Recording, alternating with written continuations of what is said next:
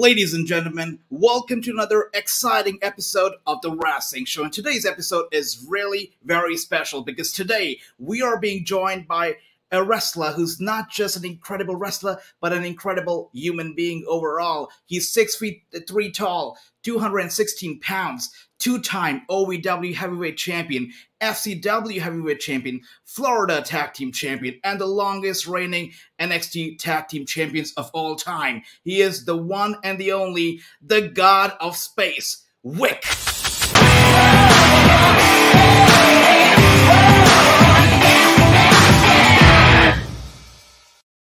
Wick, welcome to the show. Such an honor to have you here. Wow, man. Thank you. That's quite an honor. That was a great intro. I don't even know what to say after that. I'm flattered. Far too flattered. Oh, no. You deserve all the great intros in the world because you are just such an incredible man. I mean, I'm so excited to have you here. And I'm genuinely so excited about our chat so we can get to know about this gem of a person behind the space god, behind Wick. So, I mean, the little correspondence that we've had over emails, and, you know, I've been following you for some time. I mean, you just automatically come across as one of the nicest guys out there. And, and I'm a firm believer in this phrase that good energy and good people, they attract good people. And in your case, you know, from the little research that I've done, I feel like in your case, there have always been those good people here and there, I mean, who have motivated you, who have pushed you, and who have somehow, in some way, shape, or form, pushed you into the wrestling career. I mean, let's go all the way back to Alberta. Let's go all the way back to your childhood, where I believe you met a couple neighborhood kids who first got you into wrestling. So can you tell us something about your childhood, your friends? How did you really, you know, if you really fell in love with wrestling in your childhood? I mean, that is true. It is funny. Just thinking about it, like I did an interview not too long ago where I was kind of reminded of it. But like when I was about 5 or 6 years old, I moved from the bigger city of Edmonton, Alberta to a smaller city of Grand Prairie, Alberta. And I didn't know anything about wrestling at the time. You know what I mean? Like I was so young.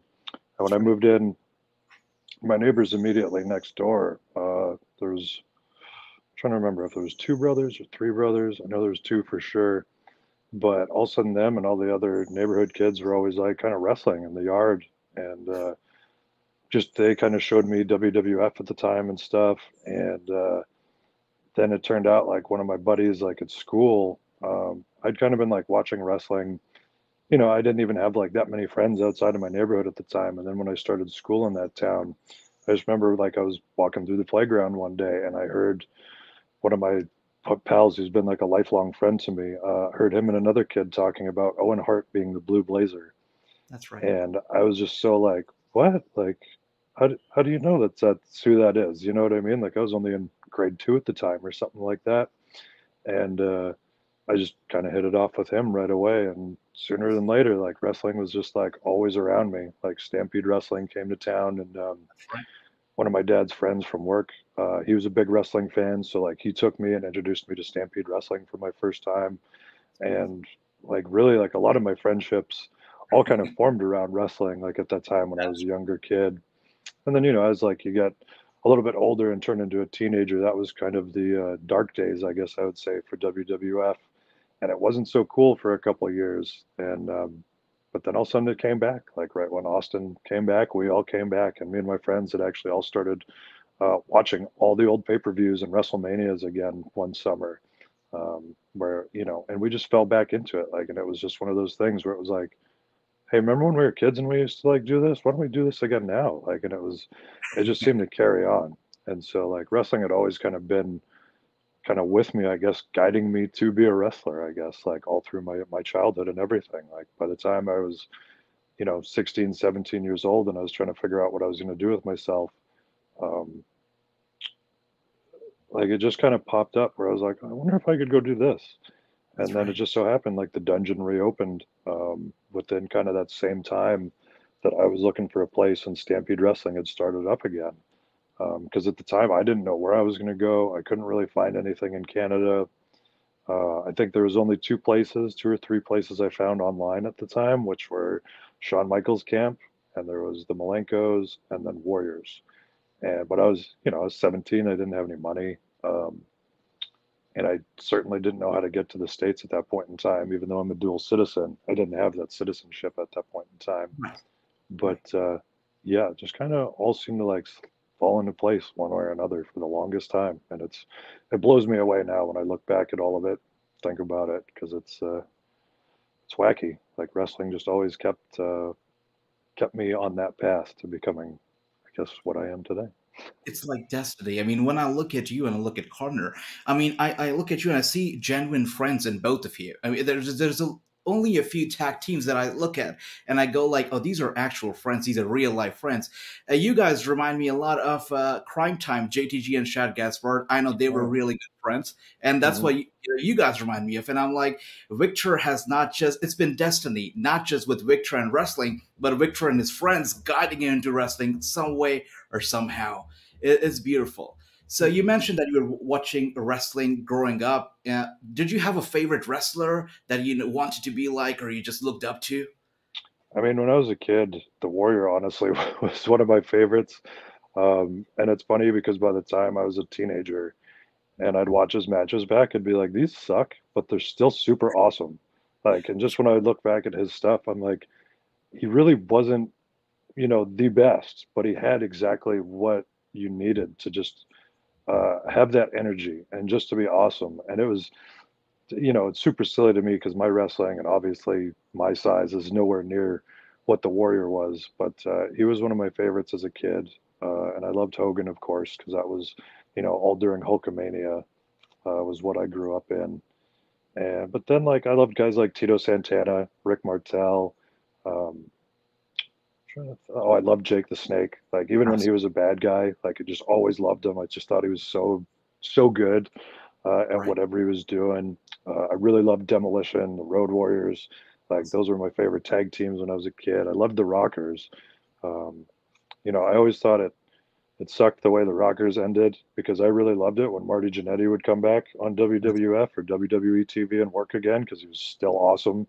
And in fact, it is really funny because I like Shawn Michaels, by far, one of the greatest wrestlers of all time. I never once cared for his character whatsoever in wrestling, like not once. I was a Bret fan. I was an Owen fan, like Davey, you know, all of those guys. And so I don't know if maybe there was just like that stigma was like always stuck with me. And to the first time I met Shawn, he wasn't nice, I would say. Oh, okay. But not that he was rude or something. He just didn't seem like he gave a shit. But that changed over time, because like later on, once he became a producer and was working with NXT and stuff, I would see him more when he would come up on the road, and then it was a completely different guy than the one I had met the first couple times. But yeah, that would kind of be my list, that, you know, right off the top of my head. So. Beautiful. So does Shawn Michaels know that you weren't a very big fan of him growing up, or is this podcast going to break the news to him? I don't, you know, there's only a couple guys I ever talked with about it, because it's not like I don't love his matches. I think he has great matches. By far, one of the, you know, he's Mr. WrestleMania for sure. It was just the character. I could just never get into the character. But no, I never discussed that with him at all. And I didn't talk about it that much with other people. Like, I think when I lived with Tyler Breeze back in the day, like, he was always watching Shawn Michaels stuff, and you know, I'd let him know, just like, because like his character just makes me cringe. And you know, I'm a man. You know, I'm not into sexy boys, I guess. No, I get it. Absolutely, I get it. So your opinion of Shawn Michaels did change when he became a producer and you got more mature. I understand that. Now, you also mentioned that you were a fan of the Ultimate Warrior, of course, you know, the Hart family. Did your opinion on any of those, did it change at all as you grew up and you got into the business? Oh, I mean, it probably took me working around Bret for about 15 years for him to finally remember who I was.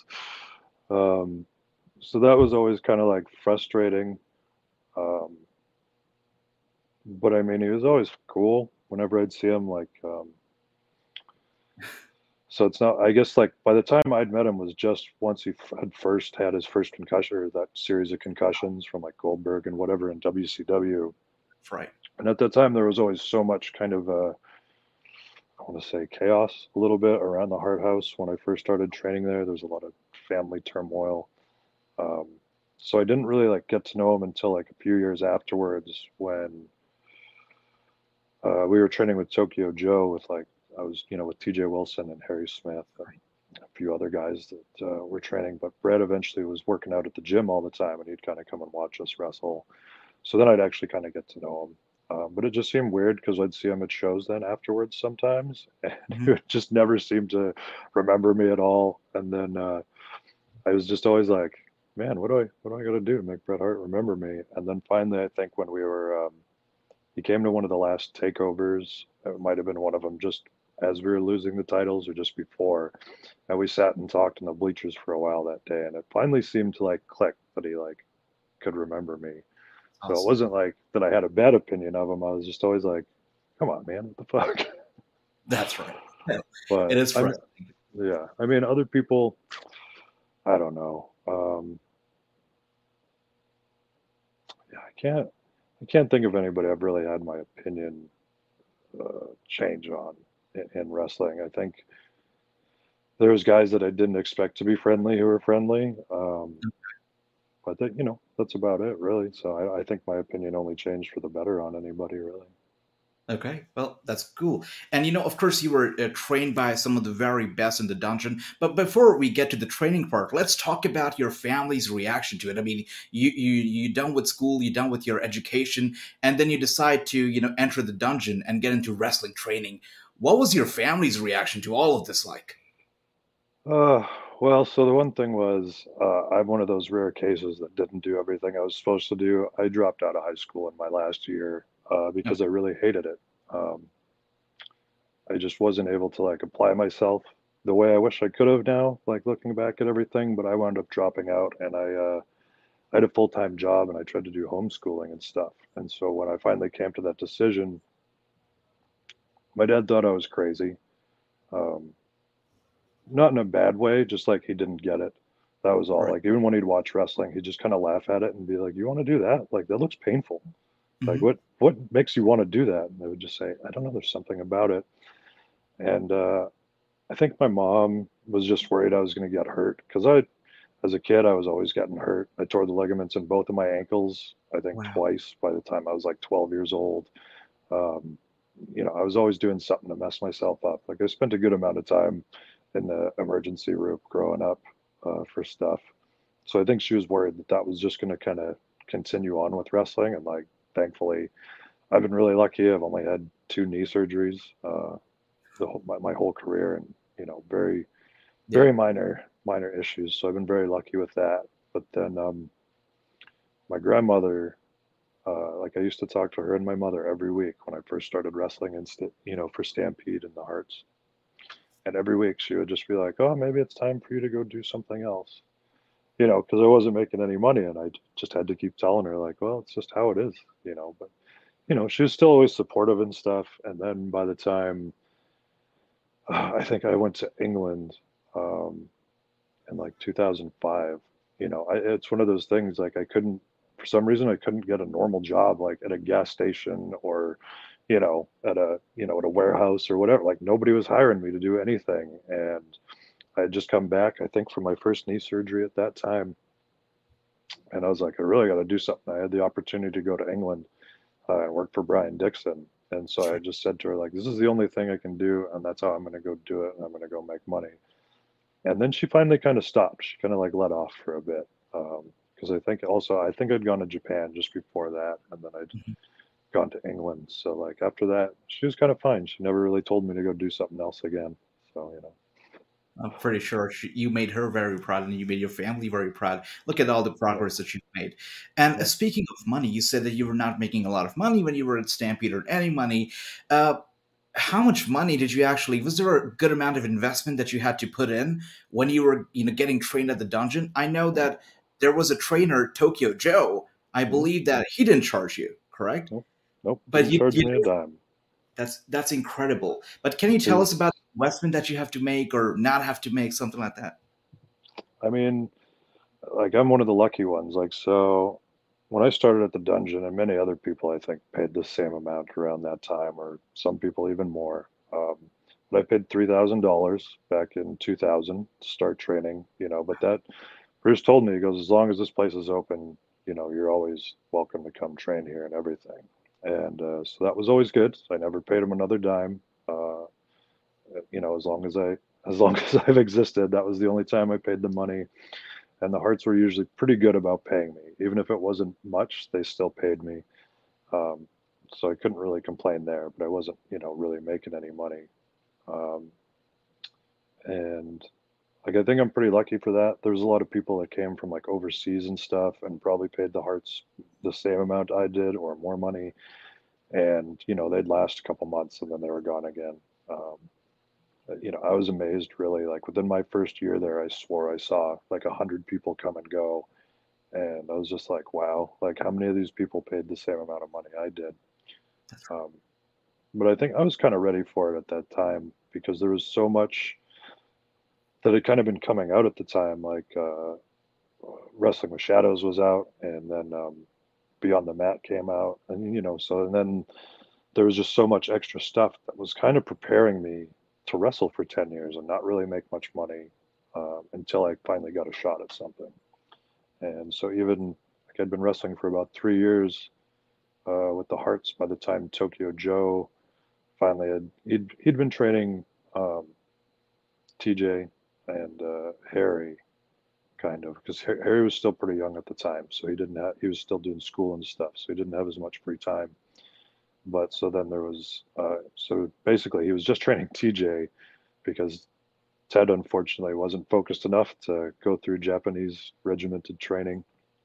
And so Joe needed a couple other guys to train with TJ. And so he grabbed me and a guy named Dave Swift, because he would see us at the shows. And that was such a rarity, because it was literally like having Mr. Miyagi come and grab you and say, you're going to be the next Karate Kid.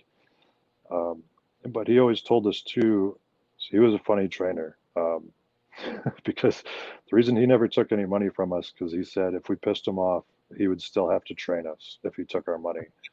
But he goes, if you piss me off now, I can just stay home. I don't need to come train you. It's not, okay, you know, not my fault. So he's, you know, he said he never took money because he didn't want to make a false commitment to us. Because he's like, if I don't want to train you guys, I'm not going to train you well. He goes, but as it is now, like, I'm committed to always helping you. And he always did. He was really one of a kind. He was super awesome. Like, he, for as much insanity as he put us through, he really took care of us. He would take us out to eat all the time, and just, he was so many great life lessons. Like, he was like my first real guru in life, I would say. So that's incredible. And speaking of Miyagi-Do, so did he teach you to strike first, or were you all about the balance back then? He was all about the balance. He was, okay.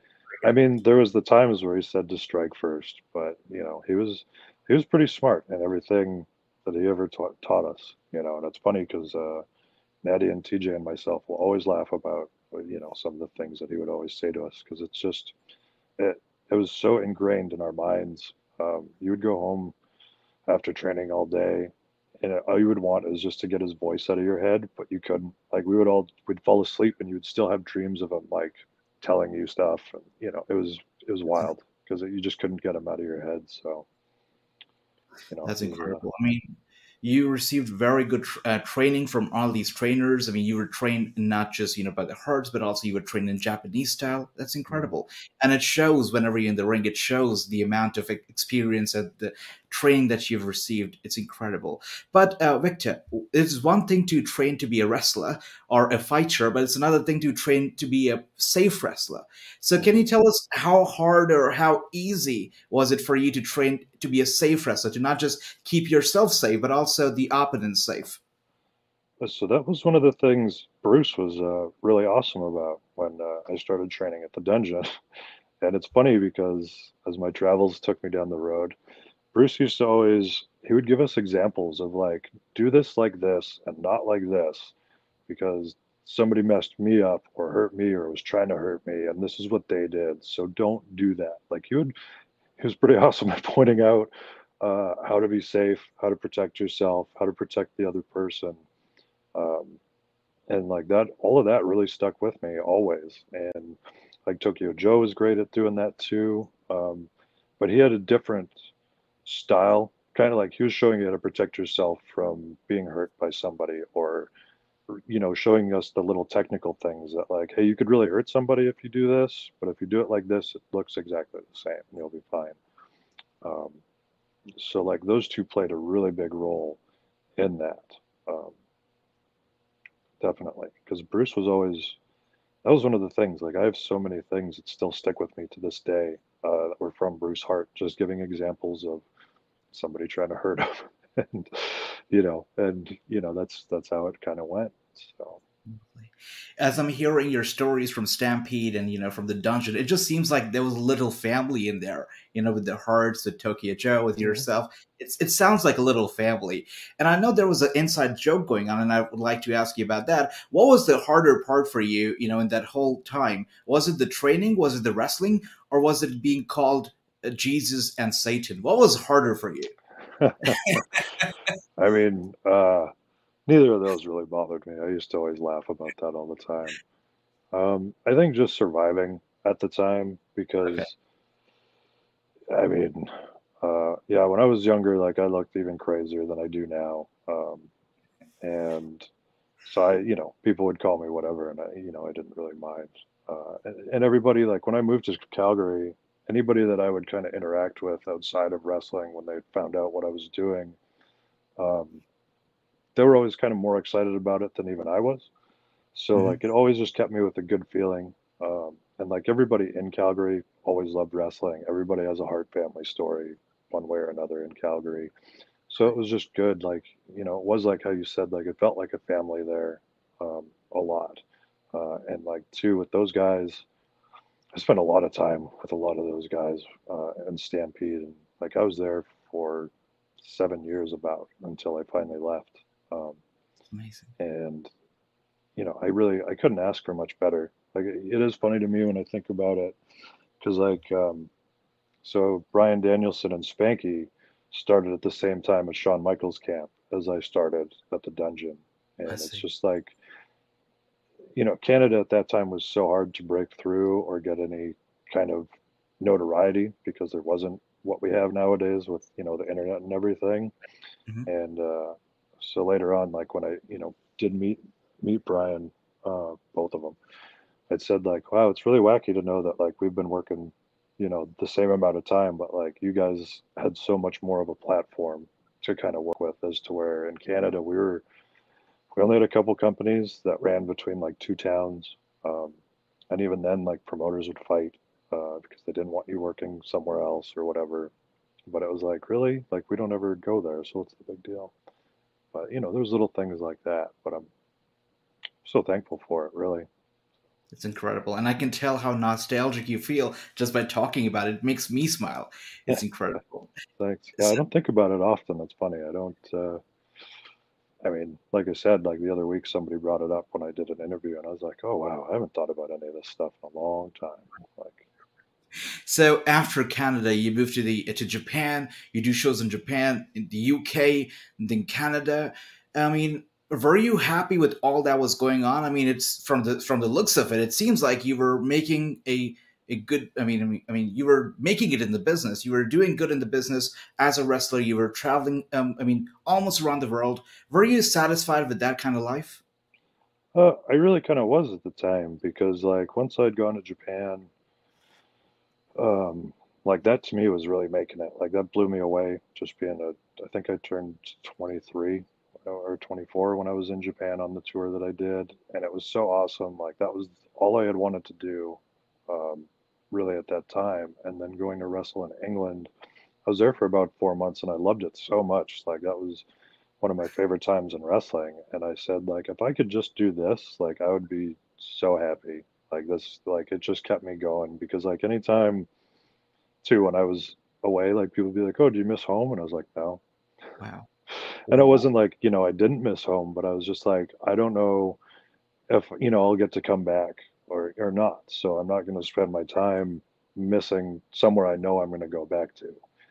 Okay. And, you know, most of the time, I know when I came home from England, like we had been so busy, because I think I did something like 80 some odd shows within like 100, you know, in some days. And it was nuts, like, when I looked at that. And there was only like a week or two where we ever had like downtime while I was there. And so by the time I came home, I don't think Stampede or anybody was running very often. It was like, once I got back, I sat there for a month and I was like, oh, I'm bored. I got to do something. So, you know, I wish it had kept going. But like, I guess like little things kept popping up everywhere. Because I think about that time was when I started to look into getting my citizenship to come down to the States. That's right. And, you know, I had been talking with Brian Dixon about going back to the UK again. Mm-hmm. And then at that time was also when Brian Danielson, they brought him to Philadelphia to train at the ROH school for a little while. And so I had actually just had emailed him and been like, hey, could you like recommend some places for me to send stuff to or whatever? And he invited me to come stay with him in Philly for a little while. And, you know, he said he could try to help me get on some ROH shows and stuff. And so that was what I did. And then I was like, man, you know, maybe I should try to break into the States. And then the girl I was with, she had gone to an OVW tryout, and she'd got invited to go to Rip Rogers' class, which was a paid class, you know, not a contract class. And, you know, it just seemed like I wasn't getting, you know, it didn't seem like I was going to go back to Japan. I knew a bunch of stuff had kind of happened with Tokyo Joe, and he had a bit of a falling out, I guess, with New Japan at the time, because just their, I think their office changed is what it was. So like the people he had been dealing with for, you know, ever weren't in those same positions anymore. And so eventually it was just like, okay, well, looks like I'm, you know, going to move to Louisville and go train and see what happens there. So, and it was odd because like I really hadn't considered that WWE had its own style. That's, you know, right. Like everywhere else you go, you kind of just go wrestle, and you know, you can, you know what it is, but like for some reason it had never really clicked into me until OVW. Like, oh, there's like a very distinct style to what this is, and it's just the way it's run. And it was such a big shock, I guess. Like it was just an odd shock, but then I fell in love with it there, and I was like, okay, this is all I want to do. This is where I want to go.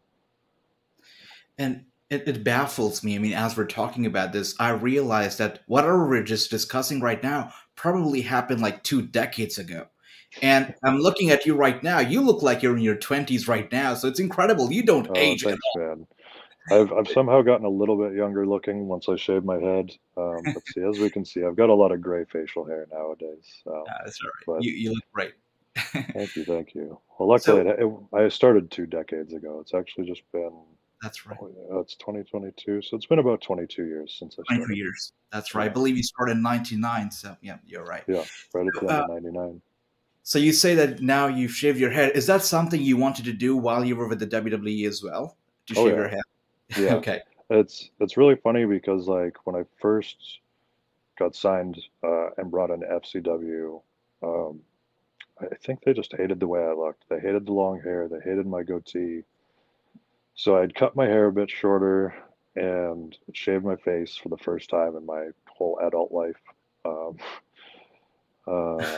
And so then, you know, like I went in and like, I kind of didn't know who I was anymore, because I was like, okay, well, my hairs and stuff isn't my identity, but it's really just the way I've wanted to look forever. Like when I was a kid, I even told Dusty Rhodes, I go, I look exactly how I pictured myself to look as like a supervillain or like a comic book villain or something like that. You know what I mean? When I was a kid, I don't see what's wrong with it. And he would make the joke that like they just didn't like my face or something like that.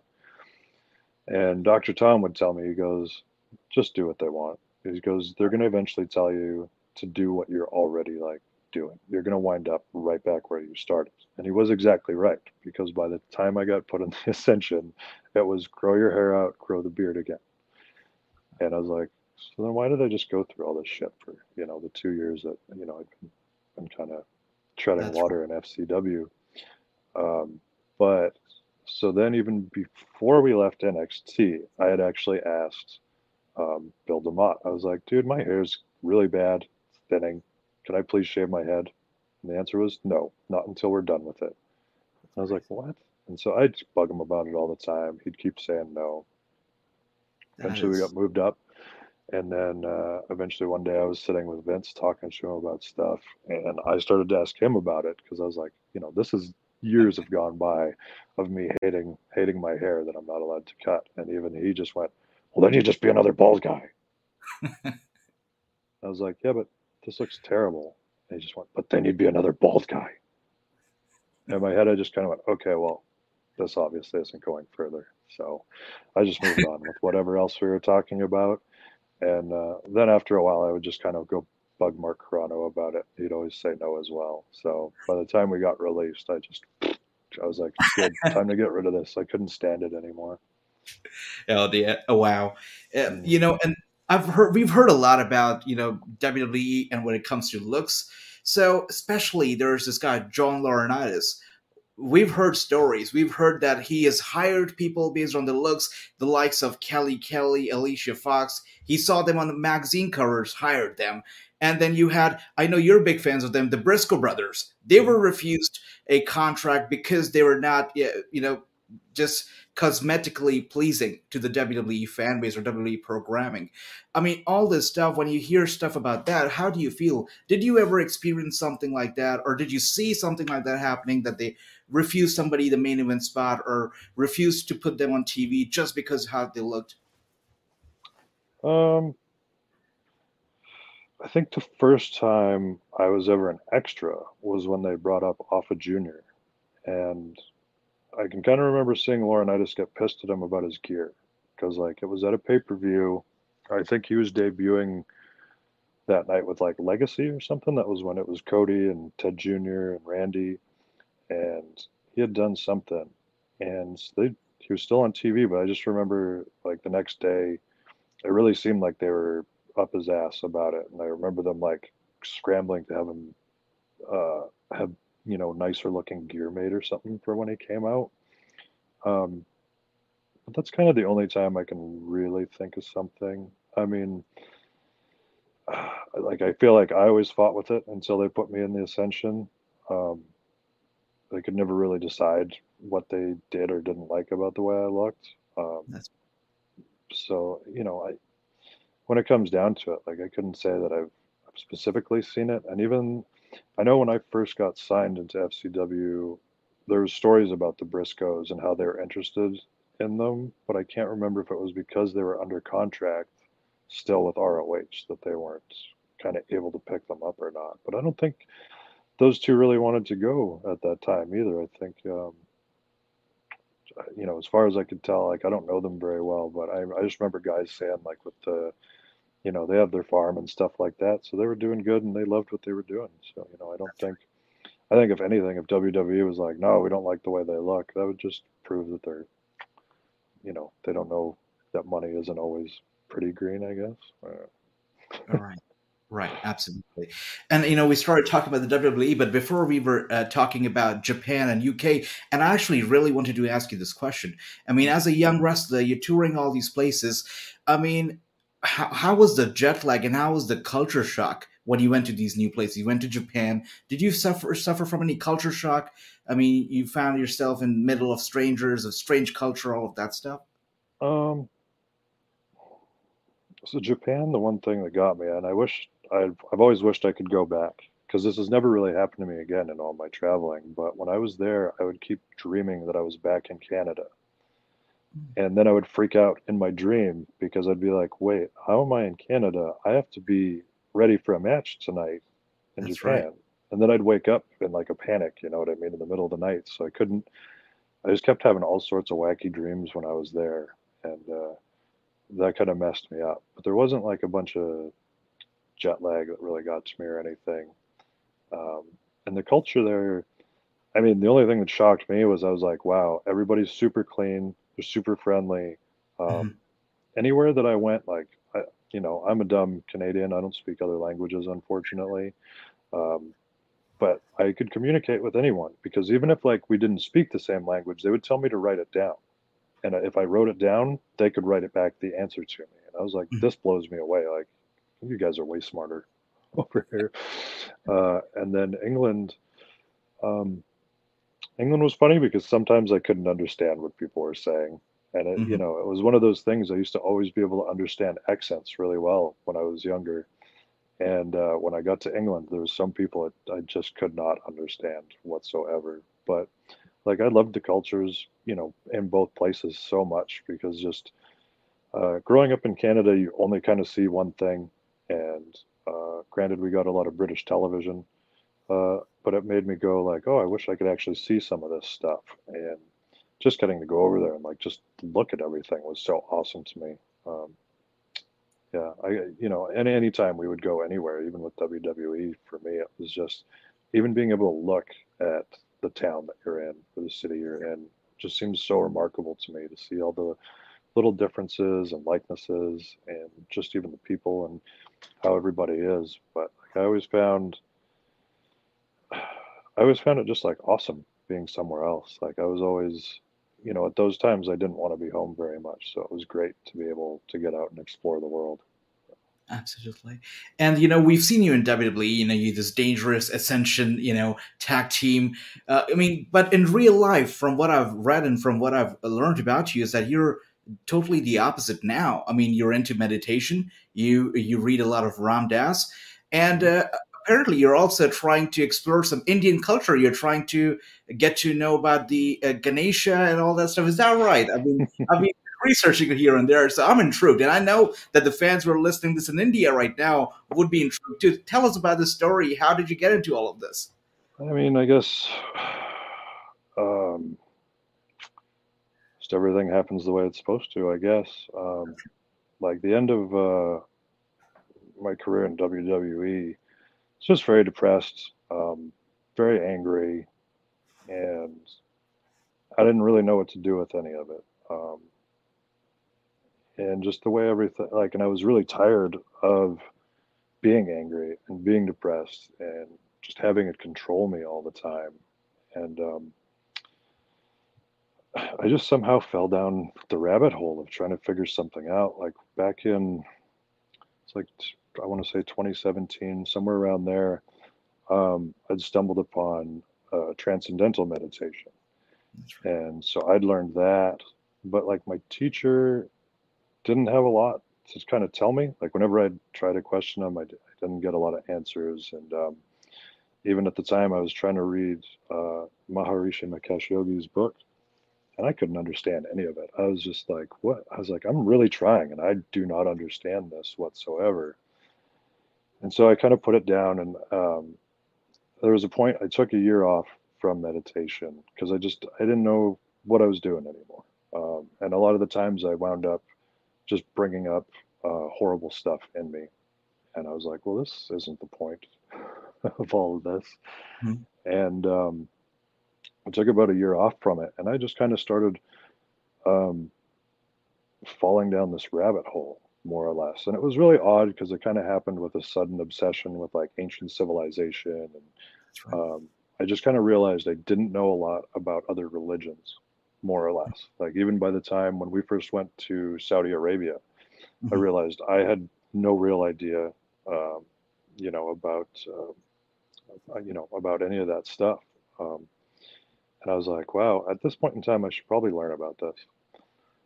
And so just as I kept going down the rabbit hole, finally, I was like, oh, I had been meaning to get to Ram Dass for a while. There was just like, I'd been reading so many other people's stuff, and he would keep coming up. And then finally I sat down to watch the movie Becoming Nobody. Mm-hmm. And it just blew me away. Like I 100% identified with him, which is weird because I'm not from a Jewish family. I wasn't gay or bisexual. And, you know, he was born so long ahead of me that it made no sense how I identified with him so much, except for the fact of him saying, it always felt like I was trapped in my body, like I'm somebody else trapped in my body. And I was like, I completely feel like that a lot. And once I watched that, I just fell into the rabbit hole. Like I read Be Here Now. I started listening to his podcast. Like there was, I think there's like 180 some episodes of the Be Here Now podcast, and I would not stop listening to it. The first thing I did was when I looked up the podcast, I went to the original episode, the very first one, and I just did not stop.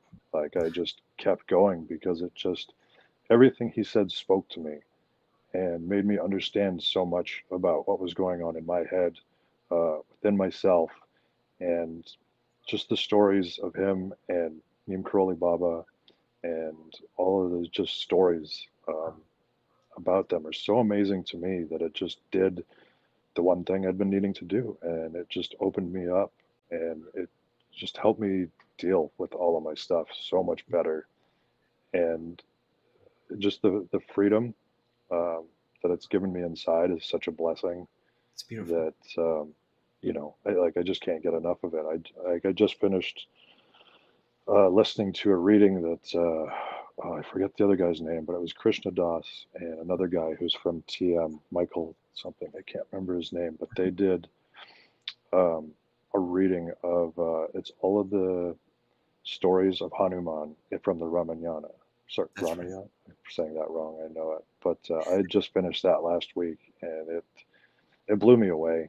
Like whenever I'd hear Ram Dass talk about the stories of Hanuman, I just loved it so much. Like there was just something about it that spoke to me. Like it's funny, the things that have always stuck with me, kind of like when I was a kid, I think one of the very first symbols I ever saw was an ankh, and I just immediately wanted it when I was a kid. And so like Egyptian culture always spoke to me, and I was always kind of surrounded by Indian culture growing up in Canada, but I didn't understand it or know enough about it. And so once I actually started learning, just these basic stories, I was just like, man, this stuff makes way more sense to me. It just has so much more wisdom and truth to it. That's beautiful. That makes, and that's how it hits me. So I just, now, it's nice when I can actually talk about it with people, because, over here, I don't think a lot of people get it, but the people that do, they really do. So. Yeah. No, absolutely. And, I was speaking with PJ Black, formerly known as Justin Gabriel, a few days ago. And he also mentioned how all of a sudden he's into, meditation, into yoga, into the Indian culture. And I was just thinking that it's so nice that our wrestling community is changing. I mean, if you look at non-wrestling fans, they still have this idea that they had from back in the day that wrestlers, they're all about the partying, they're all about, the gyms, the working out, maybe, the girls, the drugs, all that stuff. But now our wrestling community has changed. It's not about the toxic environment anymore. It's not about the bullying. There's a shift. People are learned, they're wise, and they are just very open to different cultures, different ideas, and they meditate and they do things that are good for themselves and good for the society. It's great. So, we can talk about this all day long for a whole nother episode. I mean, since we're going to talk about wrestling, we'll stick to that, but I can talk to you about this all day long. It's incredible. Have you been to India so far yet? I have not. No, unfortunately. I think they only did one tour of India while I was there, and we weren't on it, unfortunately. Right. But even the thing is now that really gets to me, like there was so many places I went that I didn't know things about that I wouldn't have done what I want to do now there anyway. So like even when I look back at it now, one of the our last European tour, Konnor and myself and Dan Engler, the referee, we went over to the Colosseum and the Vatican.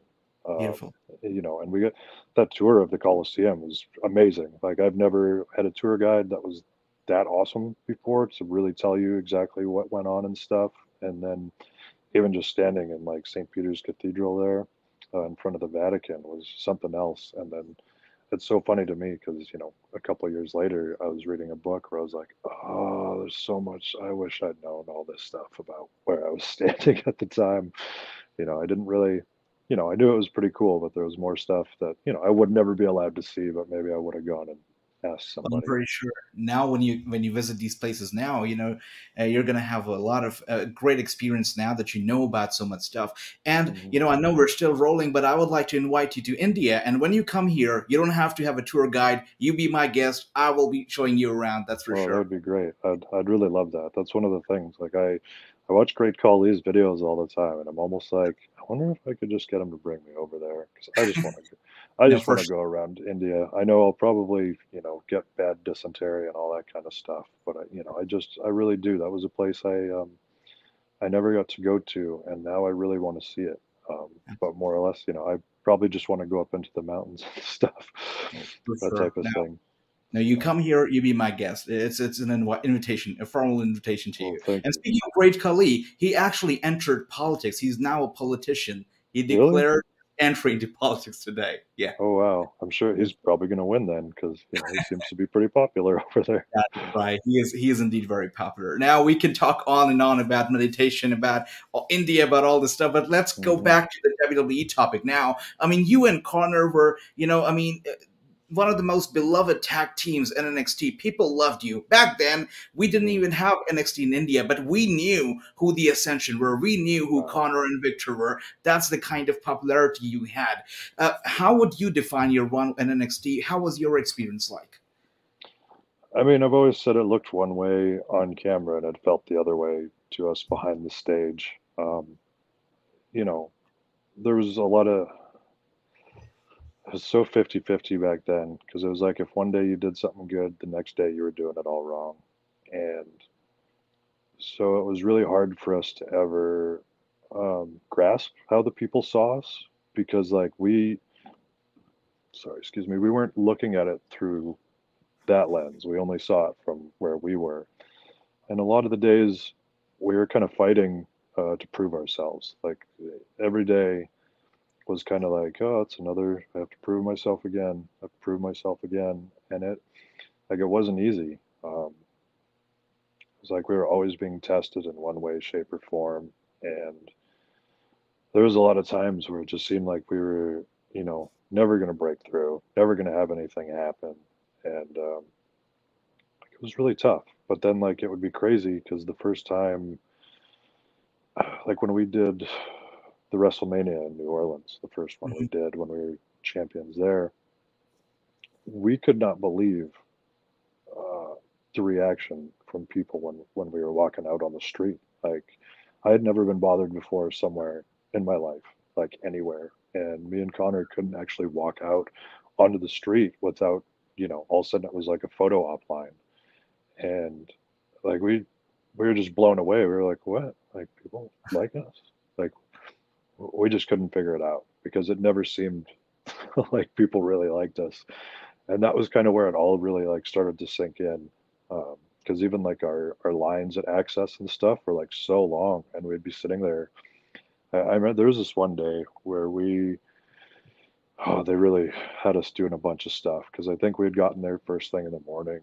I think we had a signing, and then we'd done a couple matches, and then we went back to do a signing. And then I think all of a sudden we had to go fill in for somebody else. And because what it was we were, so just to explain it, we were doing this autograph signing, and we were like, holy cow, our hands were actually sore from how many autographs we'd signed, and we'd started to see our line finally dwindle, and we were like, how long have we been here? Because we were just out of it at this point in time. And it was we're kind of oh, okay, the line's finally dying down. And you look down and, you're just doing your thing. You interact with the people. And all of a sudden we looked up again, and it was completely full. And we literally just went, holy shit. Are we going to have to sit here for that much longer? And then finally, I guess we were filling in for the Wyatt family at that point in time. Because then all of a sudden we looked over, and they were all standing there. And we were like, oh, thank God. Thank God, maybe we can go finally relax today, and which sounds ridiculous, because you wouldn't think signing autographs, is, a very trying ordeal, but it actually is. It's surprising, how much it can kind of take out of you. So. I'm sure it is. And, you talk about working hard, trying to impress people, trying to do things right. And you definitely did things right. I mean, you know, just considering the amount of autographs you had to sign in a single day, the amount of love you got from the fans around the globe, and the fact that you are the longest reigning, still the longest reigning NXT Tag Team Champion. I mean, you definitely did something right, didn't you? I guess so, yeah. I mean, I think everybody that was working with us too at that time, even like when I say like it felt like we were always struggling and like trying to prove ourselves, it was only because everybody was pushing us to be that good. And it wasn't that we weren't ever praised or anything like that, but most of the time it didn't, you know, it didn't, never felt like we were being buttered up.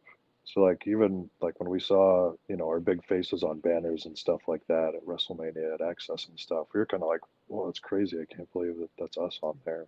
So, you know, if anything, like I felt like it always kept me very humble. And, you know, Connor's much the same way too. You know, I don't think anything's ever, you know, blown up our heads too much. That's for sure. That's right. It's one of the reasons why I respect you two so much, is because you guys are one of the most humble people that I've seen in this industry. It's incredible. Very humble and just very nice. And it reminds me of Aiden English, who I also spoke with a few days ago.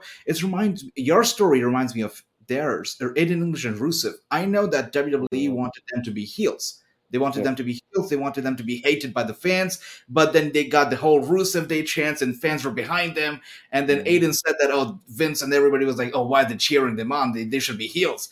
And now for you also, you know, you guys wanted you to be heels, and you were heels, supposedly. And fans were cheering you on. So how did that make you feel? And how did, you know, the executives backstage, how did they feel about the whole fan reaction? Man, they didn't notice for so long.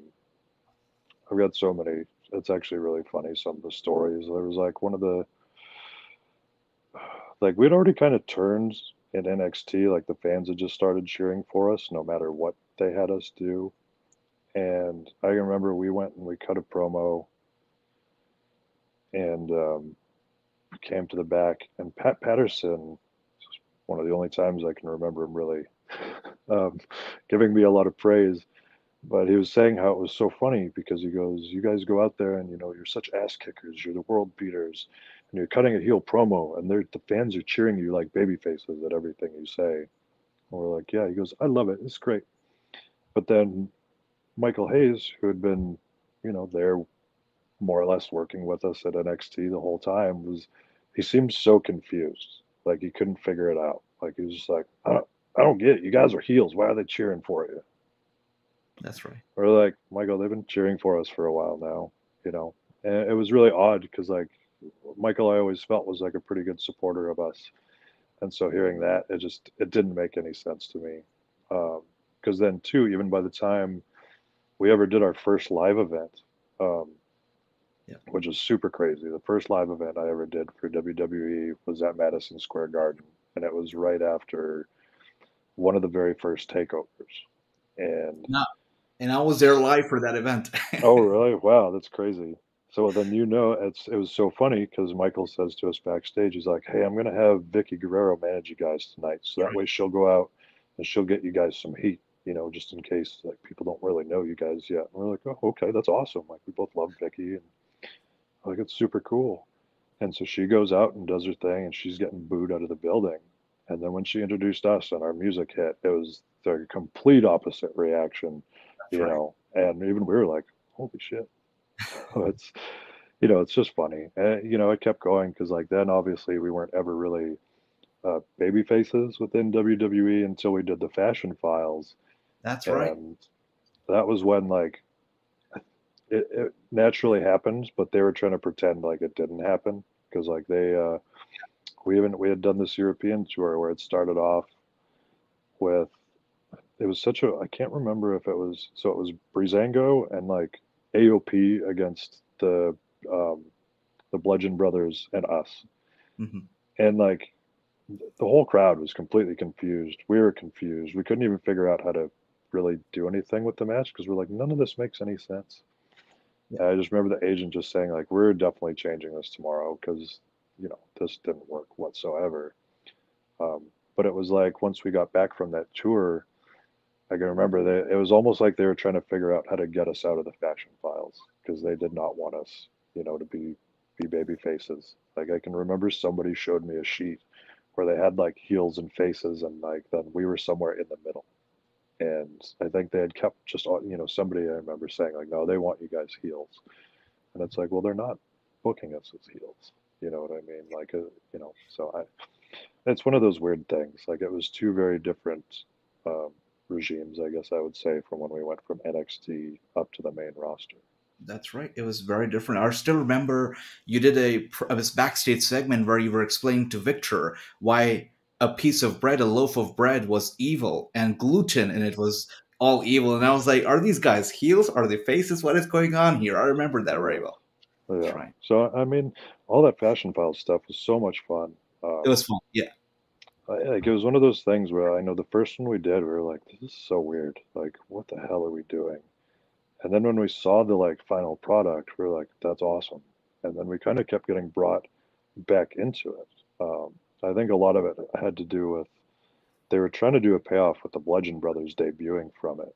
But then I think as Vince kept seeing it, he was like, I don't want the Bludgeon Brothers doing anything with this. Like, you know, yeah, because he didn't want them to be comical in any way, shape, or form. And it wasn't written so that it would be comical for them.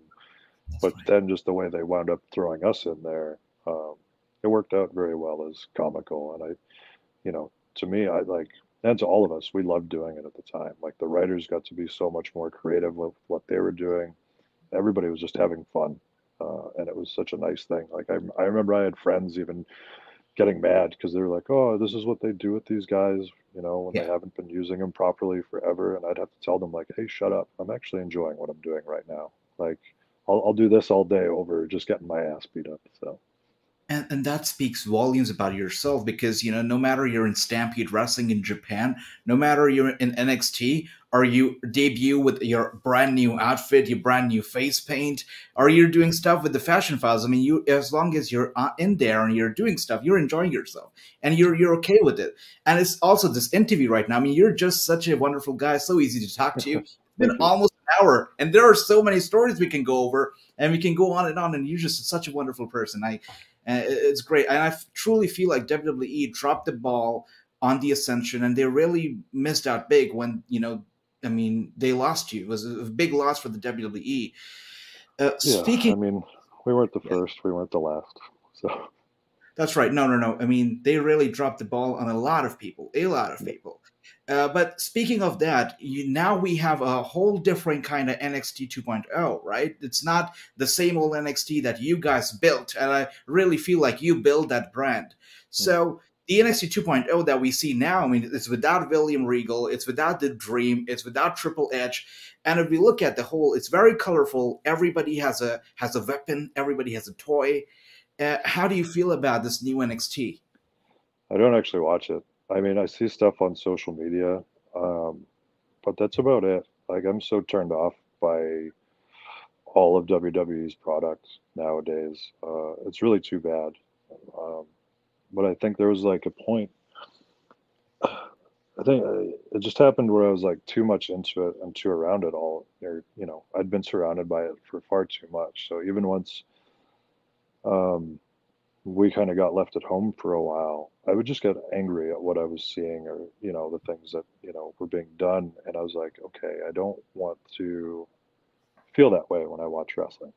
So I don't want to be one of those guys, you know, because plenty of us have met older guys that were like, back in my days is how we did it. And I'm like, okay, well, I'm not that guy. I don't want to be that guy. So I just kind of had to tune it out. And I think the only thing I've really much paid attention to a little bit is Baron Breaker, because I'm a huge Steiner Brothers fan. And so when I'd heard about him, I was like, oh, you know, I kind of want to see this. And so it's cool because to me, he is a lot like a mix of Rick and Scott. It's pretty awesome.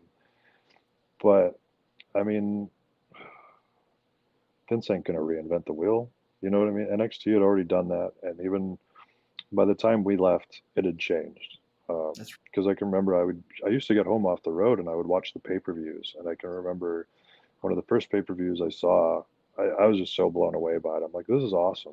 And then like another month or two went by and I saw the next one and I went like, why does this look funny now? you know, and it wasn't like that much had changed, but there was something different about it. And even to like some of my friends who are big fans, like they say it's so much not the same anymore as what it was, you know, that I had been a part of building at that time. But I think Triple H had a pretty awesome vision for what he was doing with everything in NXT. But when I just heard, you know, the releases of like Dave Kapoor and William Regal and, you know, the Armstrongs, who, you know, had kind of always been like a little bit of a backbone there in NXT, I just said to myself, I'm like, well, now I don't know who half your roster is. And now I don't know who the hell's telling anybody what to do, unless it's only Vince and I don't know if it's Paul or somebody else that's there doing it with them, or Pritchard. But it just seems silly to me. I mean, when you look at it, AEW is doing great by providing wrestling. You know, they're a real wrestling entertainment company that are putting it all out there. And I think NXT's trying to do the same thing, but when you're trying, you're not actually doing. So I'm honestly very bothered by the fact, just speaking of NXT, that they don't mention the Ascension's, you know, run with the tag team titles enough. I don't think I've heard it recently by anybody, which bothers me. I don't understand why could that be. You know, you guys had a historic run with the titles. Yeah, I mean, I don't have any answer for that either, because like I don't feel like we had any bad blood with the people. But I think the best way I can put it is like they used to tell us like, well, we can't talk about this anymore. Like the announcers used to say, they were specifically told never to basically bring it up again. And I was like, yeah, I get it, because you know now we're not awesome anymore. But there's just that fact of, and I mean, the one that like, and I'd actually forgotten about it for the longest time. Like I never thought about it, and I couldn't even like, if I did think about it, I didn't think about it happily. But now I realized that we were the last team they ever invested that much into. That's right. Yeah. And, you know, like I try to think of it as like something obviously went wrong somewhere.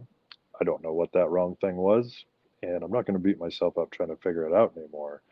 But, you know, I thought, you know, FTR was going to be the next ones to beat our record.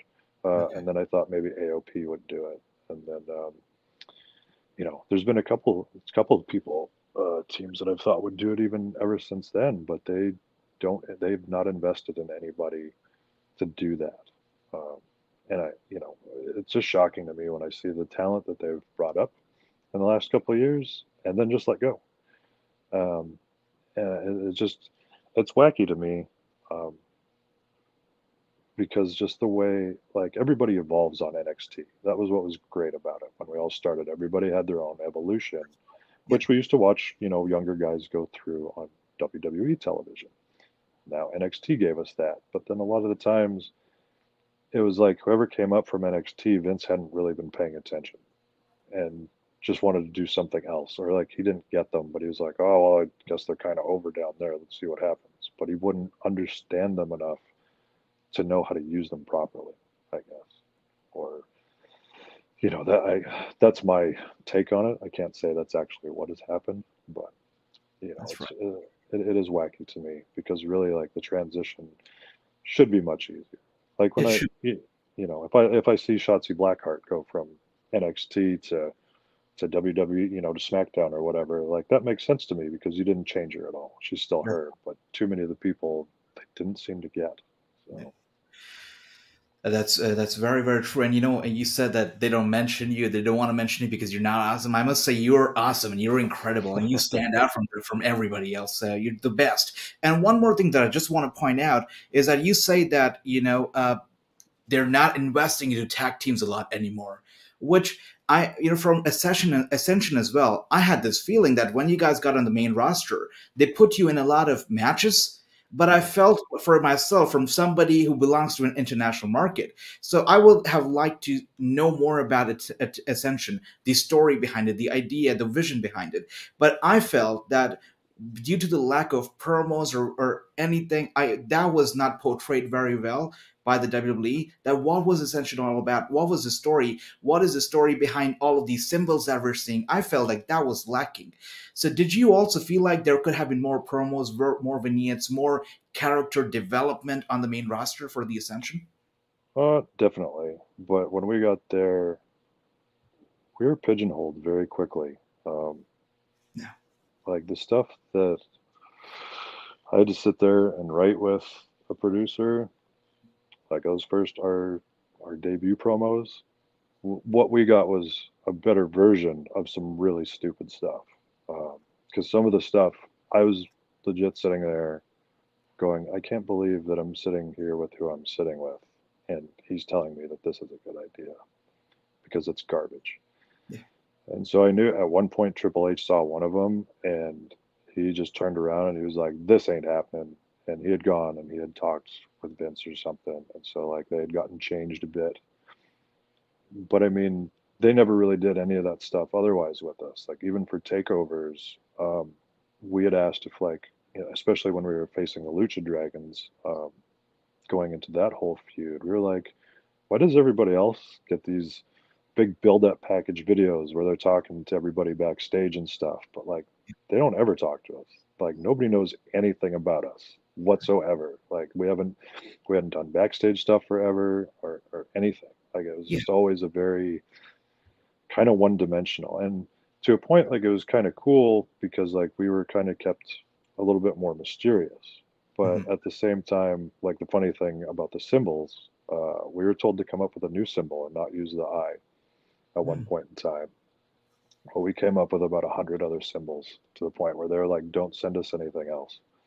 And then for that first takeover where they came out with their shirts, it had the eye on it. And we were like, well, why did you tell us to change your symbol if you were just going to use that one anyway? You know, so it's pretty wacky with that kind of stuff.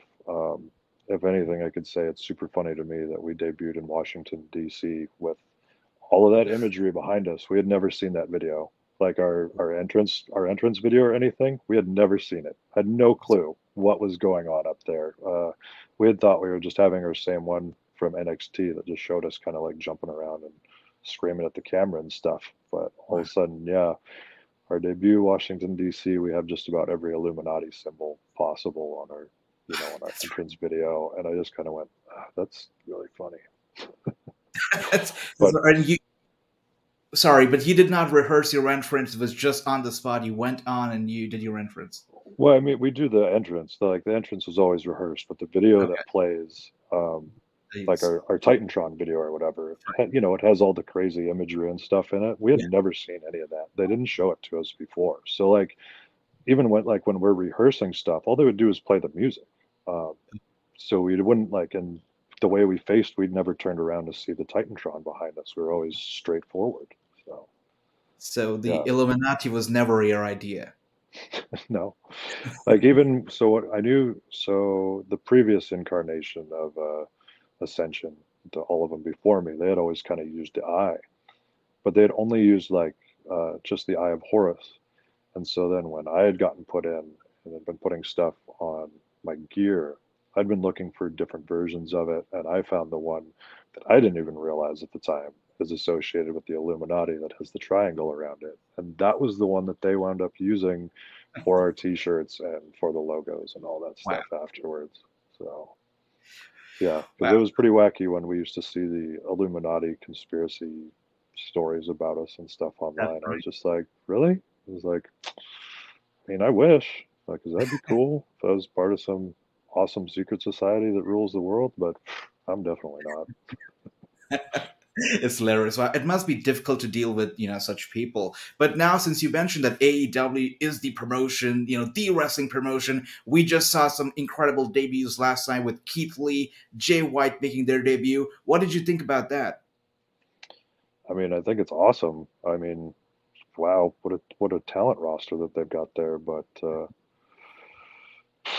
I mean, it's going to be one of those things where, you know, you don't see enough of everybody on TV. They're like, they've got all this great talent, and they just right now, like, that's the hardest thing I think in wrestling, is there's not enough places for all of us. That's right. Because there is just a mass of amazing talent out there right now. AEW's got so much of it. You know, Impact's got so much of it. We'll see what happens with Ring of Honor coming up, you know. Mm-hmm. But we need more. You know what I mean? I think fans want wrestling. Like, wrestling, I think, is just as popular as ever right now. And people want more than just what WWE gives us. For sure. So I hope we can just keep seeing more and more. I hope New Japan gets over into the States more, all that kind of stuff. Like, I hope the industry just keeps growing. And I hope it grows without, you know, needing to just focus on WWE, because they had so been, I don't know, kind of too much of a monopoly for the longest time, I guess. And I think it's really starting to show that, like, when you only, I guess, because they're, and I don't mean to say this in a bad way, but they're a little bit closed-minded, where they wouldn't pay attention to what else was going on. Mm-hmm. And I think now it's starting to hurt them, you know. But, you know, I guess we'll see what happens. Like, I think AEW gives a great product, like a lot of awesome, like, and it just keeps getting better and better. But I just don't know. It's hard. Like, their talent roster's got to be, you know, gigantic right now. And I don't know how many of those guys all are able to make it on TV all the time. And I don't think they're still running live events and stuff like that quite yet. So it's, you know, I hope nothing but the best for that company to just keep growing and to continue. And I hope more and more pops up as it is. Beautiful. And I know that the fans, you know, who attend indie shows are definitely in for a treat. But when is the, you know, the Ascension? When is Konnor and Victor, you know, gonna really, you know, have us fans, international fans, and the fans who watch wrestling on TV gonna give us a treat, you know, and make their AEW or Impact or, you know, a debut on a show that has a TV deal? I have no idea, to be honest with you. I mean, there's been, just the last couple of years has just been funky, I guess, how it's all worked out. So I really don't know what to say. Like, AEW is so full of stuff right now. And, like, I feel like I don't even see the tag teams get used kind of enough on there. I see it. Yeah. So that kind of bothers me a bit. I know TNA or Impact, sorry, like, they have a lot more tag stuff going on, I always feel like. But I don't know what to say on all those fronts. It's like, the best thing I can say is our next match coming up is February 25th for Outlaw Pro Wrestling in New York, where we are taking on the Rock and Roll Express. And I mean, you can't ask for any better than that right there. No. So. You cannot. I'm looking forward to that match. And, you know, fans who are in New York should definitely check it out. February 25th. Is that right? Yeah. Yeah, it's going to be Victor, Big Khan, and Rock and Roll Express. It's big. It's huge. Yeah. And I know one thing for sure. Wherever Victor and Konnor pop up, fans are going to be in for a treat, and the whole place is going to erode. It's going to explode. So I can't wait to see you guys pop up in more places and really reach the Mount Rushmore of professional wrestling, which I really, truly believe you will. Well, thank you. I appreciate that. You know. Absolutely. Hopefully, we'll see. It's been these last few years with COVID and everything and just the state of the world. It's just been wacky.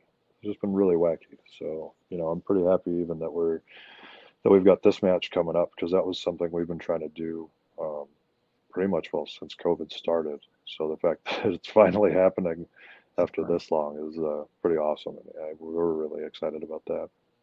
It's beautiful. And apart from wrestling, you also host your own podcast, which is Wrestling with the Struggle. Can you tell us a little about it? How did you get the idea, and how's it going so far? Yeah, so far it's good. Like, I, you know, all of these things, of course, take time. And it just kind of came to me. Like, as I'd been sitting here and, you know, like I said, I'd listened to a million Ram Dass podcasts and so much stuff. And, I just kind of wanted to do something, I want to say, different within wrestling podcasts. I don't know if I'm getting there yet. You know, it's like when I started, Mike Bennett was, like, to me, the perfect example of, like, the kind of person I wanted to talk to, just because of I think we had so much negativity on wrestling, and a lot of us is, like, we got to WWE and left WWE, or, you know, the journeys that we had through there, I don't think there was a lot of guys that really had their stories told. You know, even just like I said, how like me and Konnor never had any backstage stuff that like ever really talked to us. Like I forget that we were on the Dudleys DVD talking about them, and that's the closest that it ever came to us like being normal people to talk to backstage there. But so like I know all these, you know, different workers that have so many unique stories to me. I know what a lot of these people went through. I know what I went through. And I just want to like kind of make people more aware of what it's like, you know.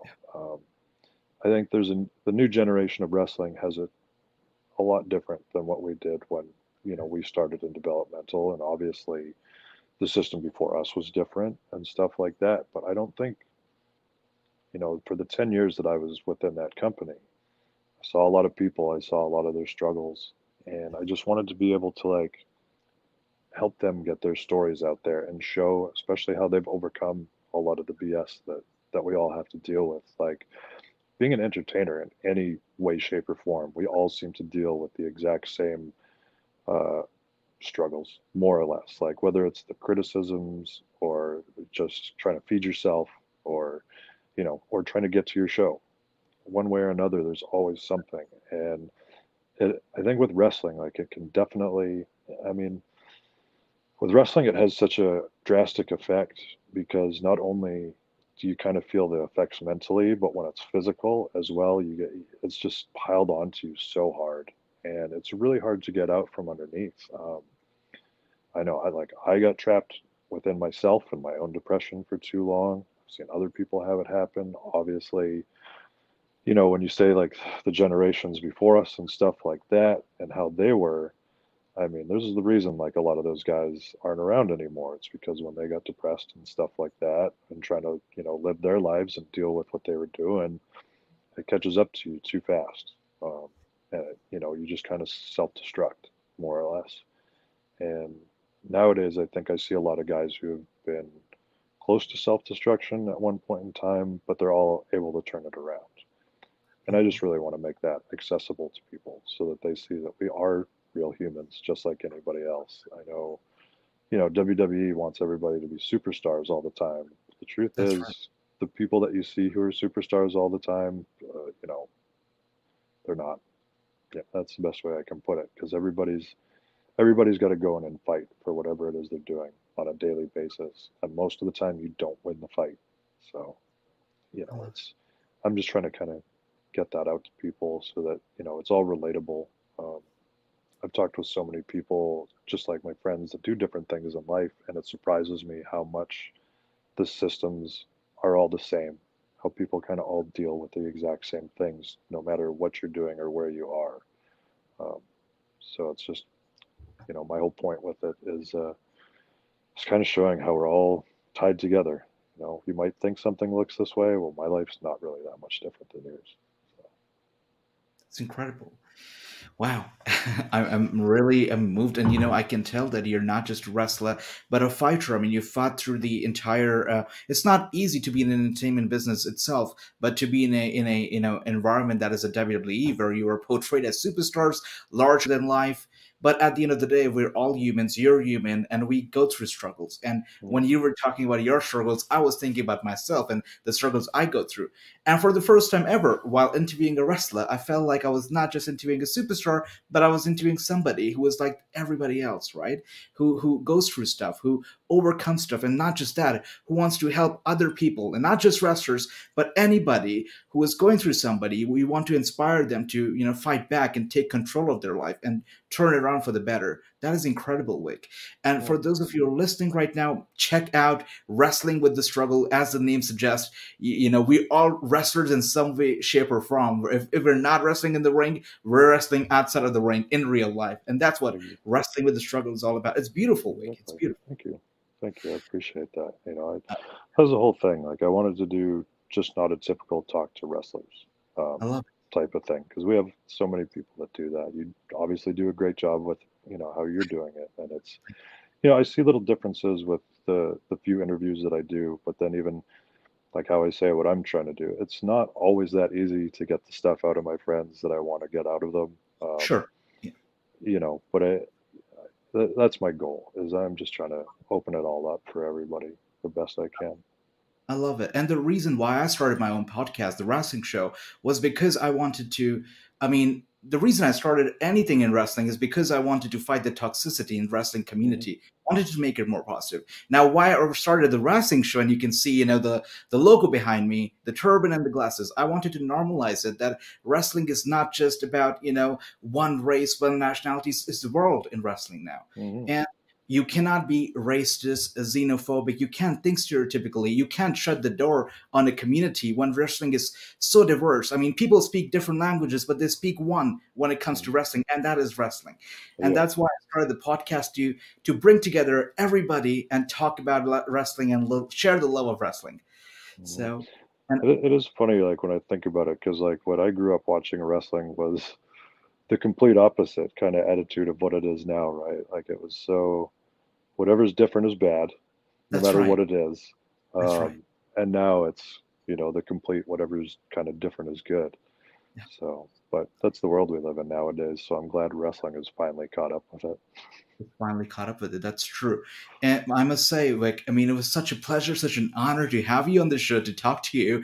And honestly, this episode could be 24 hours long. The amount of stories you have, I mean, you're so inspiring, and I can go on and on, talk to you. It doesn't feel like it's been almost an hour and a half. Thank you. By. Thank you so much, Rick. You are truly an incredible man, incredible wrestler, and I can't wait to see more of you. And I'm pretty sure we will see a lot more of you and Big Con in the near future. I do hope so. Thank you so much for having me. It's been a pleasure, man. Really Thank you so much. And for everybody, the links to Rick's social media profiles are down in the bio. Check them out. Also, the link to the podcast Wrestling with a Struggle is down in the bio. Check it out. Thank you so much, Rick. Oh, thank you, dude. I really appreciate it. It was fun.